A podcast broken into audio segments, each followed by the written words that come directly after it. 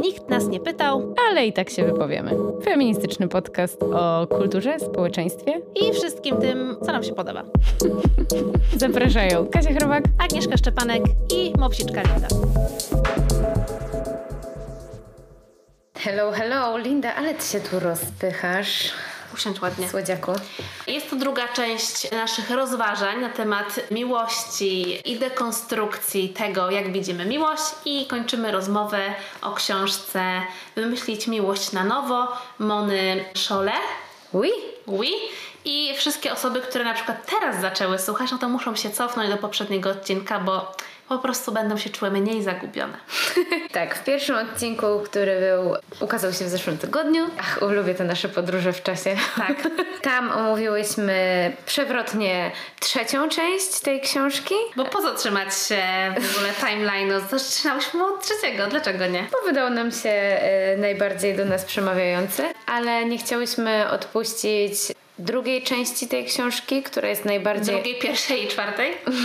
Ale ja przede wszystkim myślę, że jak Tak. zaczniemy gadać o drugiej, to też wyjdzie nam dużo materiału niespodziewanie. Bo druga część książki Mony Szole, która proponuje, by wymyślić miłość na nowo, jest poświęcona przemocy. Jest to najobszerniejsza właśnie część tej książki. Bardzo poważny temat. No i mm, jest to taki aspekt tej miłości właśnie takiej jak ona ją opisuje, y, kulturowo nam zakodowanej, który jest najbardziej literalnie bolesny i najbardziej niebezpieczny. Więc warto się mu przyjrzeć. I Ona właśnie to robi i pokazuje, jak te kulturowe, płciowe role też stwarzają takie idealne warunki do tego, żeby ta przemoc trwała. Tak. I ona analizuje tutaj tą męską dominację i to, jak ona kulturowo jest y, budowana i napędzana, by ten mężczyzna kojarzył się z tą siłą i z tą też taką przemocą symboliczną, z władzą nad y, kobietą, która w domyśle jest gorsza, bo słabsza. I wszystko, co jest kobiece,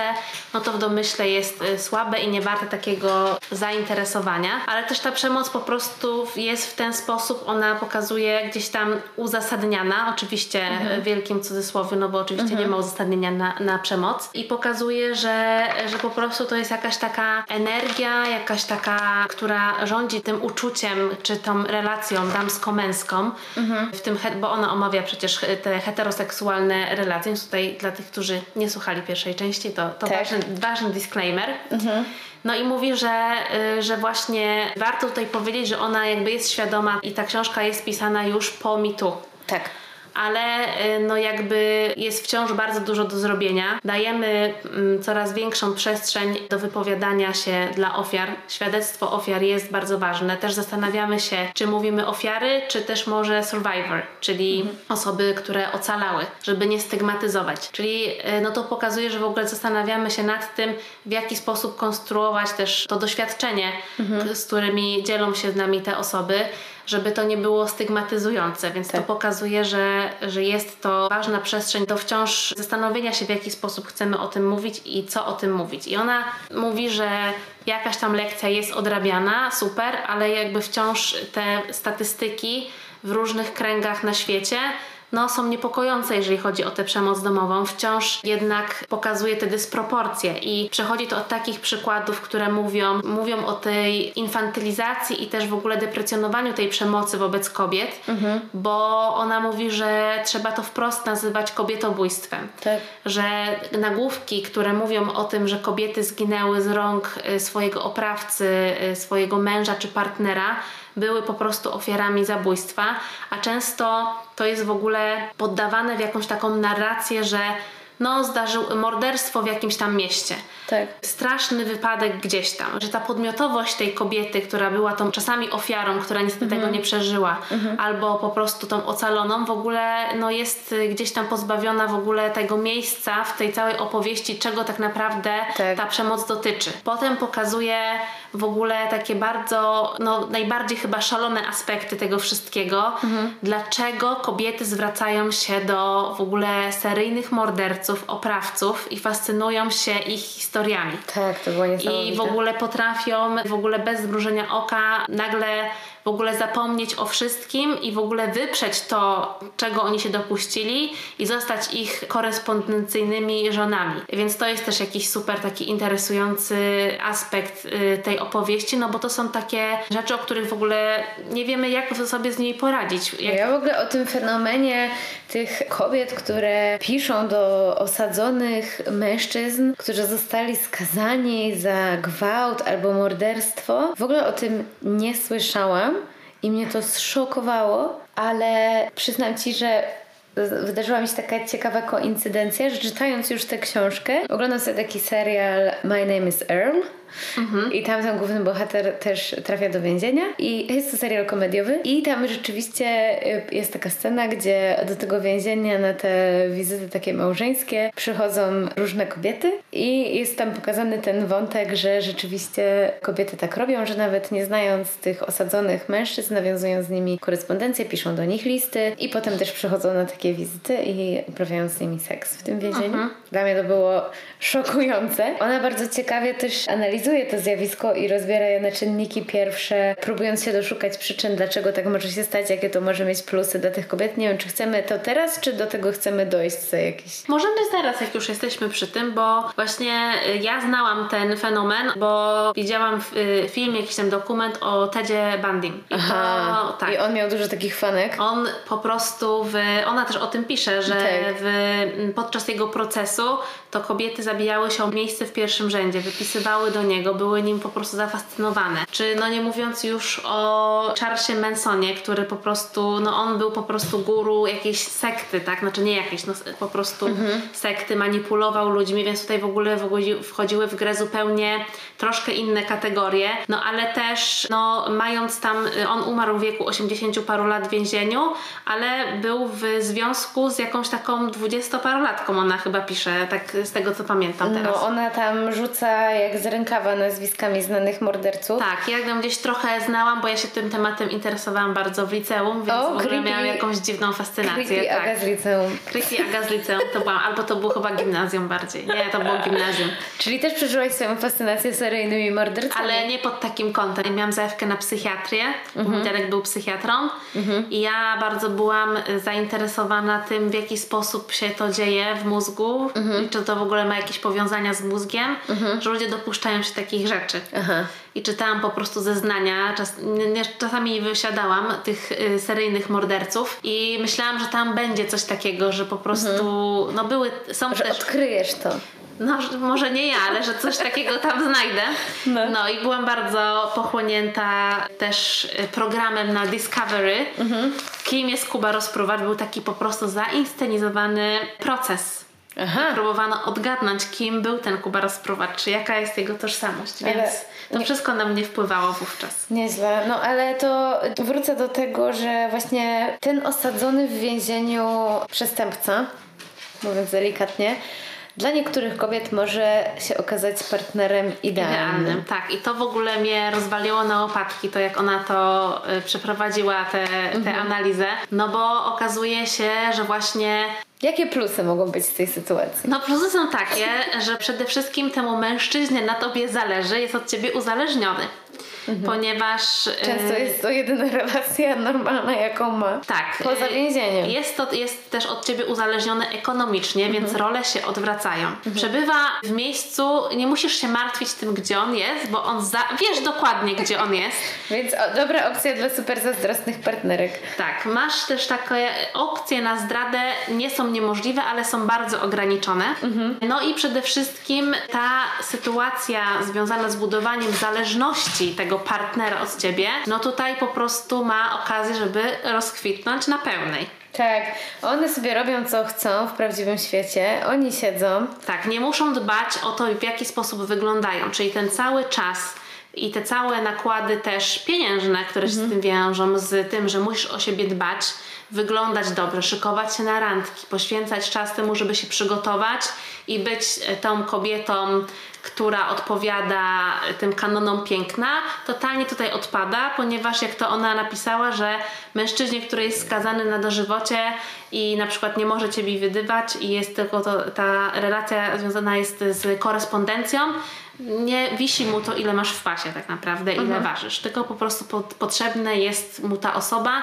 która daje mu tą atencję i mhm. zainteresowanie. No i też, jak pokazał jeden z przykładów, pieniądze, no bo jedna z kobiet, nie wiem, y, nie pamiętam z którym to było mhm. mężczyzną, y, skazanym za jakieś straszne czyny, notabene na kobietach tak. popełniane, bo to jest w ogóle też case straszny, że ci mężczyźni w 90 tam chyba 5 czy 6 nawet procentach, o których ona mówiła, to są skazani za w ogóle straszne zbrodnie ze szczególnym okrucieństwem wobec kobiet. Tak. E, no to ona tam po prostu pracowała na 20 zmian i jakby wszystko inwestowała w tą relację i ten mężczyzna w tym więzieniu miał po prostu high life, bo on tam miał wszystko. Ona nawet mu kupiła najnowszej generacji telewizor, a sama żyła jak biedaczka. No to jest niesamowite. No i jakie one czerpią z tego korzyści, to właśnie te, które wymieniłeś. Są w związku i nie muszą wielu rzeczy robić nie muszą się o wiele rzeczy martwić. No, z drugiej strony widzę też wiele wad tego związku. Niemożliwe. Ale...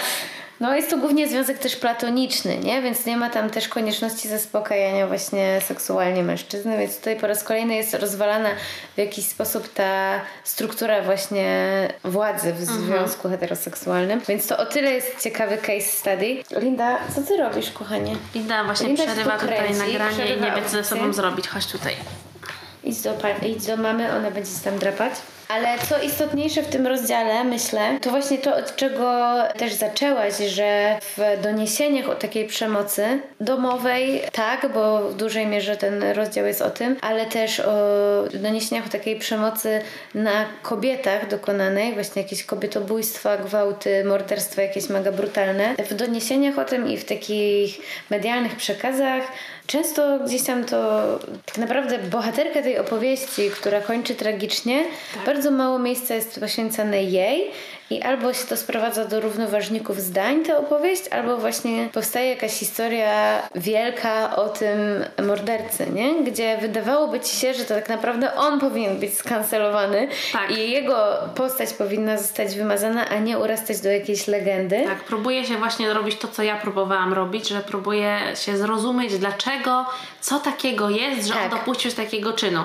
Tak. Że nie skupiamy się na tym, dlaczego na przykład tak wiele według statystyk ofiarami e, tych morderstw strasznych są kobiety, tylko co takiego w życiu tego mężczyzny stało się, że on popełnił tą zbrodnię? Czy to mhm. po prostu było jakieś chłód ze strony matki, czy coś tam po prostu. I znowu się obwinia kobietę. Tak, znowu wow. się obwinia kobietę, ale też się skupia na tym sprawcy. Mhm. I w ogóle nie ma jakby mm, całego tego systemu, o czym też się mówi, o czym też mówiłyśmy w, w odcinku, w którym nagrywałyśmy o przemocy wobec kobiet i o tej akcji Odzyskać y, Noc. Mhm. Że nie zastanawiamy się nad całym tym systemem, który tworzy to, niebez, to niebezpieczeństwo, że zastanawiamy się nad takimi pojedynczymi przykładami, a nie zastanawiamy się, jak sprawić, żeby po prostu rozbroić to poczucie bezpieczeństwa. Nie, nie próbujemy wdrożyć jakichś takich systemowych rozwiązań związanych z, z postrzeganiem mężczyzn jako tych agresywnych, tych, które, które stwarzają zagrożenie, bo no,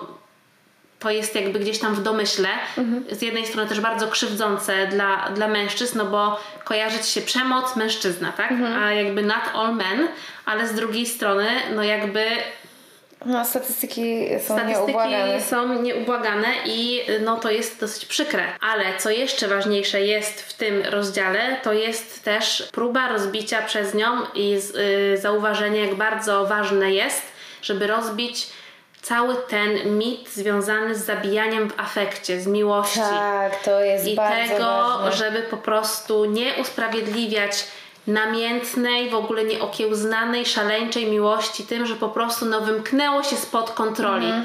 I opowiadanie o tym, że jaki, jaki to był burzliwy, piękny związek, no i no ten koń, ta końcówka straszna, ale to przecież był owoc wielkiej pasji. Tak. To jakby stop it. Prawdziwa miłość nie ma nic wspólnego z przemocą, co też Bell Hooks też zresztą ocalała, która wychowała się z przemocowym ojcem. On na to zwraca uwagę, że miłość jest przeciwieństwem przemocy. A ten wzór e, jakiejś właśnie burzliwej, namiętnej miłości, gdzie jest tyle kłótni i więcej, tyle zerwań, ile pogodzeń i jakieś takie historie, no ja w ogóle tego nie rozumiem. Jak można w ten sposób usprawiedliwiać przemoc i dlaczego w ogóle się na to godzimy, nie? I jedną z takich opowieści, które ona tutaj przywołuje i do której często wraca, to jest historia tego wokalisty Noir Desir. To jest zespół, który bardzo znany był w, e, we Francji i dość znany na świecie, także jego słowa do, doszła nawet do Polski. Ja pozdrawiam uczniów Marcinka e, Poznańskiego Liceum, gdzie sekcja dwujęzyczna się zasłuchiwała tymi Naprawdę? albumami rockowymi Noir Desir. No i potem właśnie miało miejsce to... A ty pamiętasz to? Jak to się Pamiętam, pamiętam, że właśnie my jednego dnia sobie słuchaliśmy tam to Noir Desir, te ich piosenki i tam znaliśmy wszystkie teksty na pamięć i potem gruchnęła ta wieść, że on po prostu zabił swoją e, kochankę. O, jakaś szalona w ogóle historia jeszcze z tą byłą żoną jego, która go broniła tak zaciekle i on w ogóle, słuchaj, no, no czytałeś zresztą, więc mhm. wiesz, no ale to, że poszedł do więzienia, został skazany tylko na 8 lat za, przypominam, morderstwo Jest. w afekcie, właśnie to, no, o czym mówisz, więc okoliczność łagodząca, jeszcze ta właśnie jego żona, matka, matka jego, tak, płomienną obronę, no i po, dostał 8 lat i po czterech został zwolniony i wrócił i robi karierę dalej nie? I wróci... To jest w ogóle jakiś hit. Ja nie znam tej historii, nie? więc ja... Szoker. Dlatego ja na przykład jak była nazwa tego zespołu, to znam, funkcjonuje gdzieś tam, mhm. ale no nigdy nie pomyślałabym, że ten mężczyzna ma wyrok za morderstwo kobiety i nadal robi karierę. Nomen omen nazwa tego zespołu oznacza czarne pożądanie. Więc jakby dzień dobry. To jeszcze bardziej creepy. Bardzo creepy. To jako przykład, taki smaczek dla osób, które być może kojarzą właśnie zespół, który właśnie po pojawia się pytanie, czy można dalej go słuchać, czy nie. No, dzień dobry, cancel culture musi wjechać tutaj. No, być może za niektóre rzeczy należałoby kancelować i na, myślę, że e, morderstwo może być na szczycie tej listy. No, mo może być. No, w każdym razie to jako przykład taki, który idealnie pokazuje to, że też jak się spotka wielki, w jednej postaci tego przemocowca wielki artysta, historia jakiejś romantycznej, wielkiej miłości, namiętnej, burzliwej, to jesteśmy w stanie usprawiedliwiać tę przemoc, nie? Tak, no w ogóle to, ten mit artysty, który jakby jest targany tymi namiętnościami i tym po prostu jakimś takim szaleństwem i nieracjonalnością, która jest wpisana po prostu w jego DNA, nagle usprawiedliwia wszystko. Tak. Albo to, że czasem zrobi piękną rzecz. Tak. No bo piękno to jest w ogóle kategoria nadrzędna i jak już dasz światu tyle gówna, ale zrobisz jedną piękną rzecz, no to już wymazane. No i to, że dręczysz swoje partnerki, to jest okej, okay, jak jesteś spoko reżyserem. Tak. Albo piosenkarzem, albo malarzem. Tak, jeszcze z takich przykładów, które sprawiają, że włos się na głowie jeży, albo mamy ciarki wstydu i po prostu zażenowania i w ogóle wszystkiego, to jest w ogóle Marlon Brando. No. W ogóle what the fuck. No. Ja w ogóle nie znałam tych wszystkich historii z nim związanych, ale jest to w ogóle nie wiem, czy chcemy to spoilerować, czy chociaż coś zostawimy, jak ktoś będzie chciał przeczytać tę książkę, bo już opowiemy wszystko. No to może zostawmy Marlona Zostawmy Brando. chociaż to. Ale no po prostu jest to niesamowite i jednak dużo rzeczy do mnie jednak nie dociera. Ja o Marlonie Brando słyszałam tylko to, że był wielkim obrońcą praw First Nations. No tak, to e, też jakby to jest tutaj na, bardzo więc, ironicznie przypomniane tak, w tym kontekście. Słyszałam to jakby powiedzmy część jego życiorysu, która zasługuje na pochwałę, powiedzmy. Natomiast całe to właśnie gówno, które jeszcze jest w jego biografii ukryte, nie miałam pojęcia i też był to dla mnie szoker. Tak, więc warto przeczytać chociażby dlatego tę książkę, tak. żeby się tego dowiedzieć. I czytając właśnie tę książkę się zastanawiałam właśnie, jak, jak do, dobrym narzędziem są właśnie, jest publicystyka, żeby ujawniać tego typu rzeczy, ale też miałam taką refleksję, kurde, wiesz, wiadomo, że prywatność się gdzieś kończy, no y, twoja prywatność, twoje prawo do mhm. prywatności kończy się tam, gdzie zaczynasz po prostu krzywdzić inne osoby, nie? Ale wiesz, miałam taką refleksję, że kurde, takie naświetlanie życiorysów tych znanych osób, prześwietlanie ich, jakby grzebanie w nich, też jest naruszeniem prywatności, nie? Mhm. Że oczywiście ono jest usprawiedliwione w momencie, kiedy po prostu świat powinien się dowiedzieć, że to są potwory, a nie ludzie, ale no takie miałam ambiwalentne. Tak, no, ale to wiemy też ze świadectwa tej kobiety, czego Mhm. on się dopuścił. Więc jakby no tutaj po prostu, no sorry, ale ta historia musiała ujrzeć światło dzienne. Yep. I jest to po prostu... Ale my wam jej nie ujawnimy. Nie, chociaż jeszcze raz się powstrzymamy ze, ze spoilerowaniem i to też jest w ogóle wspaniałe w tej książce, że ona, no my nie mówimy tutaj nawet o jednej piątej przykładów e, z popkultury, które ona przytacza, bo tutaj od seriali po e, książki, muzykę i tak dalej, znane osoby, jest tutaj tego mnóstwo, ale ona w jednym momencie pisze, że już jak ktoś jest na setnej stronie, to już wie, że ona jest spoiler master, więc jak ktoś bardzo nie, nie widział tego serialu, Mrs. Maisel, to po prostu niech przewinie, tr- nie prze, e, przekartkuje trzy kartki, bo po prostu ona znowu wszystko opowie. Tak, tak, tak. Co jest I, nieprawdą, me, bo i jakby... Opowie i w ogóle wszystko, nie? Tak. No, ale z tego rozdziału myślę, że jest właśnie to sympathy, to pojęcie tego, co już mówiłyśmy wcześniej, że próba właśnie usprawiedliwiania i próba sympatyzowania właśnie z tym sprawcą, co się łączy z tym, że dajemy im prawo do tego, żeby się wytłumaczyli, co z kolei mi się wiąże z esejem, który napisała Margaret Atwood, bo, o czym mówiłyśmy tam dwa odcinki wcześniej, że no jednak przysługuje tym przemocowcom domniemanie niewinności. Tak, nadal tak uważam, że przysługuje. Mają prawo się bronić, ale pod warunkiem, że nie zagarniają całego miejsca na ten głos i że głos ofiary jest tak samo słyszalny, nie? No, więc, więc to, ale ona też pisze taką mega ważną rzecz, co powinniśmy w kulturze zmienić i co się już zmienia, bo mamy właśnie cały ten wątek tego, że wierzymy ofiarom właśnie i nie kwestionujemy tego, że mówią, że doświadczyły przemocy. Mówię o tym, że to jest tak istotne właśnie dlatego, że w większości takich sytuacji przemocy do- domowej i kiedy kobiecie udaje się wyrwać z tej spirali właśnie, z tej spirali przemocy, to, jest, to są takie drobne rzeczy, kiedy dostaje takie wsparcie i ktoś jej mówi, że jej wierzy, że nie jesteś wariatką, że to ci się nie wydaje, nie? Tak. Że takie przełamanie i to, to jest mega ważne. I też co mnie zaskoczyło, to że we Francji jest takie prawo, że jak miała miejsce przemoc, to się to nie należy stosować mediacji i takiego postępowania pojednawczego. Myślę, że to jest bardzo mądre, bo to jest w konwencji stambulskiej też, nie? Tak, tak, tak. No, tylko że niestety konwencja stambulska nie tak samo obowiązuje we wszystkich państwach, ale to już może na marginesie. Można sobie też do tego sięgnąć, do tej dołującej wiedzy. No i jeszcze jedna rzecz, którą chcę wrzucić, to jest to, że ta przemoc się ma świetnie w naszej kulturze właśnie dlatego, że jest ten ideał kobiecej uległości. Tak. Nie? I to w ogóle nam świetnie daje przejście do pierwszego. Bo ta uległość. Tak.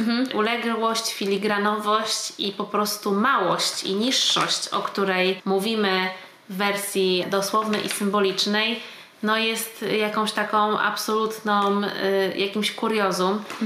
Y, przez te aspekty, które przechodzi tutaj autorka, no jest y, trochę porażające, bo mówi tutaj o takich tej niższości kobiet w takich aspektach w ogóle występujących jako te gorsze, bo po prostu kobiece, ale też przez taką po prostu nawet anatomię kobiet, która no, wiąże się z tym, że są słabsze fizycznie od mężczyzn, ale że też ta ta ich y, anatomia, ta kruchość, małość jest też w różnych kręgach kulturowych zaprzęgana w te karby po prostu takiego ideału piękna, który jest okupiony ogromnym bólem, wyrzeczeniami. Okaleczeniem ciała też czasami. Też, po nie? prostu. Ta kultura jeszcze pogłębia te różnice. Znaczy wiadomo, że ciała są różne, tak? I Tak. że to, to chyba nie musimy tłumaczyć. No przykłady tego chociażby, co chyba wszyscy kojarzą, że te w Japonii, nie? Małe stopy i bandażowanie ich, Tak. czy też łamanie palców y, po to, żeby stopa nie była, żeby nie była zbyt duża, albo to w ogóle było dla mnie super ciekawa obserwacja, że chodzenie na szpilkach, żeby też jakby ten krok był taki trochę chybotliwy i taki niepewny, żeby sprawiać wrażenie kruchości.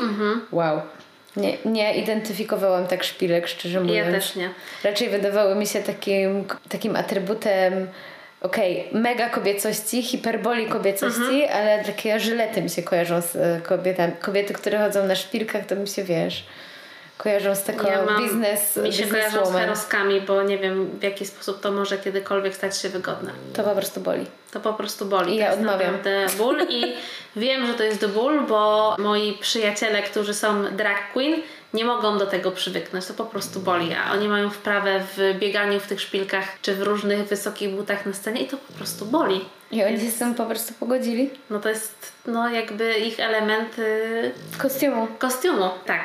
Ale to inny temat. Ale co tutaj jest w ogóle świetne w tym rozdziale, to ta przewrotność tego rozdziału, gdyż ona mówi właśnie o tej, tej niższości i o tym, że jakie po prostu kobieta powinna spełniać standardy związane z tą filigranowością, taką uległością, taką kruchością, tym oczywiście, że powinna być określonych rozmiarów, ale też z tym, co się dzieje, jak kobieta przekracza te rozmiary. I tutaj mamy w ogóle do czynienia z dwiema takimi kuriozalnymi rzeczami, czyli kobiety, które są wysokie, że z jednej strony Mamy do czynienia z modelkami, które mają być piękne, wysokie, posągowe, oczywiście mega szczupłe i mają prezento i mają uchodzić za ten ideał piękna i być uosobieniem tego, co się akurat podoba mężczyznom, ale z drugiej strony, kiedy już są z tymi mężczyznami, muszą się do nich dostosować, do ich wzrostu i czy mają to zrobić za pomocą po prostu wiem. sch- schylania No, no, no. się, czy tak modelowania swoją sylwetką, żeby po prostu Na widziani zdjęciach. razem na zdjęciach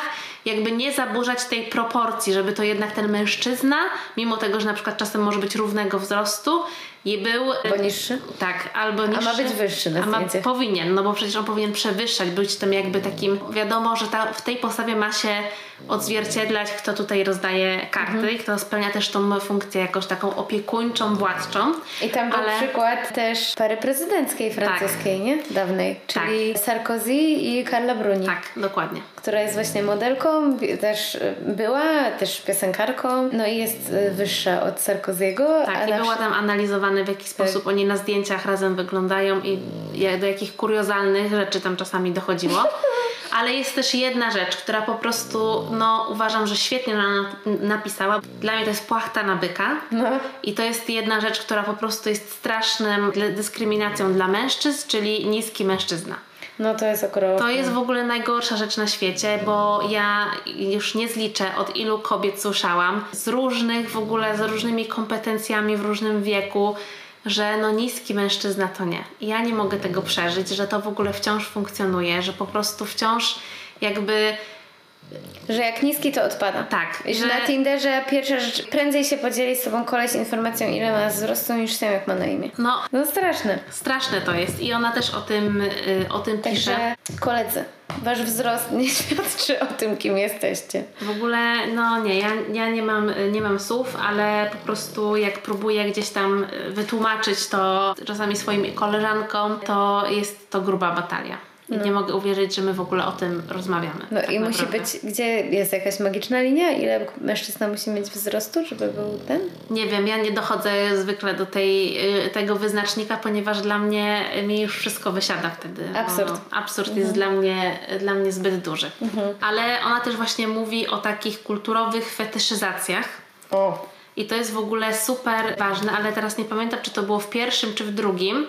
Pierwszym to było. Rozdziale, bo y, mówi o różnych takich naszych upodobaniach związanych z tym, że oczywiście na przykład y, Azjatki są jakimś takim ideałem związanym z uległością, z małością i że jest to tam historycznie też y, jakby ona fajnie pokazuje ten proces, który zachodzi, dlaczego tak się dzieje i skąd wynika ta, ta, fetyszyz- ta fetyszyzacja Azjatek. No to się wiąże też z tym orientalnym spojrzeniem. Tak, tak, tutaj po, Z historią, Tak. gdzie patriarchat się łączy z kolonializmem i w ogóle bleh. Dokładnie, więc ona tam rzuca jakby, nie będziemy Ochyda. przechodzić przez ten proces, bo to jest jakby dosyć, dosyć ważny wywód w takim sensie, że trzeba go po prostu sobie, sobie przeczytać. Tak. Ale ona też mówi o takim fetyszyzowaniu na zasadzie, że, że podobają mi się tylko Azjatki, podobają mi się tylko czarni. Mhm. I wiele osób próbuje usprawiedliwić to tym, że to jest tak samo, że te preferencje związane są z tym, że jak podobają mi się blondynki albo podobają mi się niebieskoocy. No i ona mówi, że no absolutnie to jakby zupełnie nie są te same kategorie,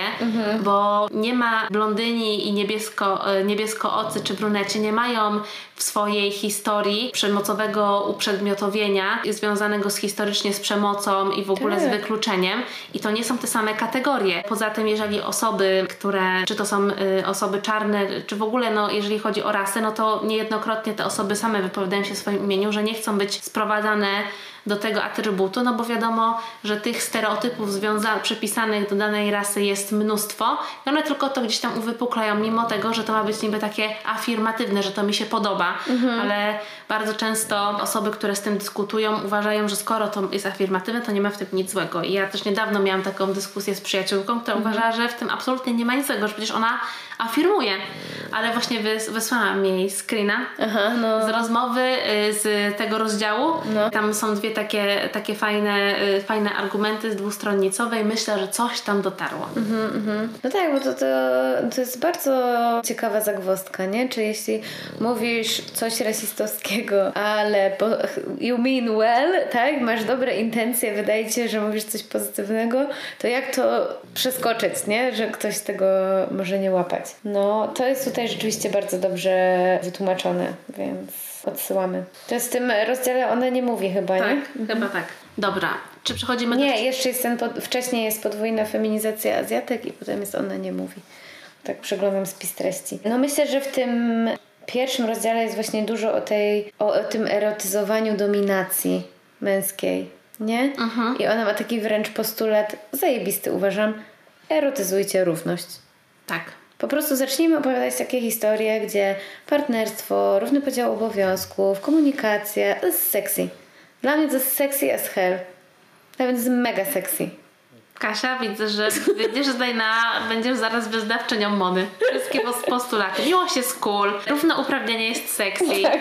Erotyzujmy równouprawnienie. No. Tak, no i a propos erotyzowania, mhm. to przechodzimy płynnie do ostatniego rozdziału, najkrótszego. Który w ogóle problematyzuje w bardzo ciekawy sposób e, kwestie związane z pożądaniem i z fantazją. Mhm. I, I, o ile w ogóle kwestie związane z erotyką, czyli nawet jakiś taki orgazm gap, o którym y, wspominałyśmy wcześniej, o którym ona też pisze, i takie kwestie związane z tym rozpoznawaniem swoich potrzeb, znajomością swojego ciała są tutaj gdzieś takimi oczywistymi nawiązaniami, to ona mówi po prostu o tym, jakby czy nasza fantazja seksualna może być wolna, na ile ona może być e, przedmiotem, który gdzieś tam wymyka się z takiej oceny poprawności politycznej. Czy mamy prawo fantazjować? Czy mamy prawo fantazjować? I oczywiście mamy, i ona przechodzi tam przez to, że oczywiście gdzieś tam fantazjowanie w zdrowej relacji też jest dobre, dlaczego i tak dalej ale też mówi, że co się dzieje, kiedy ta fantazja dotyczy na przykład przemocy i to nie jest taka mhm. przemoc na zasadzie BDSM, mhm. tylko na przykład to są fantazje związane z gwałtem. Mhm. No i to są oczywiście tak zwane trudne sprawy. Bardzo trudne. I ona proponuje tutaj dwa rozwiązania tych kwestii, które ona nie twierdzi, że one są przede wszystkim doskonałe,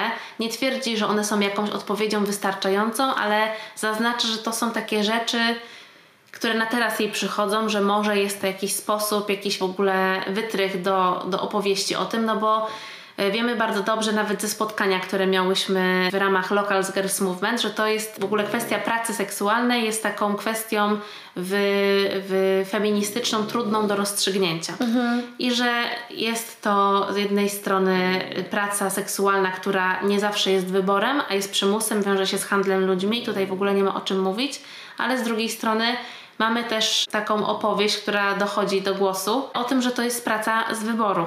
Mhm. No i ona mówi tutaj właśnie o tym, że z jednej strony ta fantazja związana z gwałtem, która gdzieś tam się pojawia i przejawia się w opowieściach niektórych kobiet czy nawet mężczyzn, no to ona zastanawiają się jakby skąd ona pochodzi. I oczywiście można tego podejść gdzieś tam psychoanalitycznie, można gdzieś tam kulturowo, są różne gdzieś tam rozstrzygnięcia i w tej książce też przeważa takie podejście, też pewnie zauważyłaś, że z jednej strony ona podaje gdzieś tam psychoanalityczne jakieś analizy, ale też mówi, że ale może skupmy się jednak na tym dekonstrukcji tych społecznych ram, bo mhm. to jakby bardziej gdzieś tam tłumaczy i nas sytuuje w tym wszystkim. I ona mówi, że, że ten gwałt i tą fantazję można gdzieś tam, że skąd ona się bierze, że można to wytłumaczyć tym, że w całej tej takiej przemocowej sytuacji, która może nas spotkać, to, że ta fantazja się pojawia i pojawia się ona za sprawą tego, że jest tam element zgody. I to stwarza nam taką bezpieczną przestrzeń, że kiedy to wydarzyłoby się naprawdę, no to jest to, jest to przestępstwo, jest to coś strasznego, ale gdzieś pewnym, y, w tej fantazji, gdzie po prostu już sama sytuacja się pojawia za elementem Twojej zgody i tego, że kontrolujesz ją na swoich zasadach i to Ty wyznaczasz zasady w tej fantazji, no to sprawia, że to jest jakby w cudzysłowie bezpieczna przestrzeń, w której to ty jesteś panią tej, czy tam panem sytuacji, która się wydarza. Czyli znowu wracamy do tego, że konsent i udzielanie zgody jest kluczem również do budowania. Tak, ale no z drugiej strony ona bardzo często i odwołuje się też do tej problematycznej kwestii, że w tych takich przekazach kulturowych fetyszyzowane jest to, że to y, kobiece nie tak naprawdę znaczy tak. I tak. wystarczy być tylko bardziej namolnym. Y, namolnym. No i ona mówi o tym niebezpieczeństwie z, z, związa- z tym związanym. Tak, tak, tak, Więc pozostawia tę kwestię otwartą. Mhm. Mówi o jakiejś takiej problematyczności związanej z, z tą fantazją, chociaż mówi, że. No, ale fantazja, fantazja to jest też coś prywatnego, no nie? No właśnie, ona na to też bardzo zwraca uwagę. I że to też należałoby rozdzielić to, co jest mówione oficjalnie w dyskursie publicznym, to co trafia do właśnie tekstów kultury, co jest powielane, a coś, co wydarza się po prostu w Twojej głowie albo z Twoim partnerem, swoimi partnerami na Twoich własnych zasadach, że to jest ona zaznacza, że to jest ryzykowna teoria. Tak. Ale no gdzieś tam ją to rozdzielenie proponuje. Tak, i mówi jeszcze coś bardzo ciekawego, tak na koniec to wrzucę, mhm. że kiedy rozmawia ze swoimi przyjaciółkami, koleżankami o, o, o, pornografii i o w ogóle fantazjach, no to część z nich i ona sama przyznaje, że na przykład y, Erika Last, o której mówiłyśmy, która tworzy to feministyczne porno, że one bardzo cenią, doceniają, uważają, że to jest super, że ona to robi, ale na przykład dla nich to w ogóle nie jest podniecające. Mhm. i one same w swoich fantazjach bardziej umieszczają takie mainstreamowe obrazy pornograficzne. I że jednak to, co nas podnieca, może być związane z czymś, co dla niektórych może być odrażające w jakiś sposób, że jedna tam przyjaciółka powiedziała, że dla niej w niektórych momentach taki po prostu gangbang to jest po prostu najbardziej podniecająca rzecz i to jest po prostu element jej fantazji. Mhm. No i jakby nie rozsądzimy tego, nie będziemy tego rozsądzać, nie zrobimy tutaj teraz sądu nad fantazją, bo to mhm. jest temat, który jest gdzieś tam otwarty. Wiadomo, że pojawiają się jakieś takie rzeczy związane z tym, że jednak elementem naszych fantazji jest przemoc. Mhm. I to może budzić w nas I to jest niepokój. pytanie teraz, co było pierwsze jajko czy kura? Czy jest elementem naszych fantazji, bo kultura jest tym przesiąknięta i ten ideał męskości wiąże się z dominacją i przemocą w naszych głowach nierozłącznie? Czy na odwrót? Nie? Więc to mhm. jest jakby to pierwsze pytanie.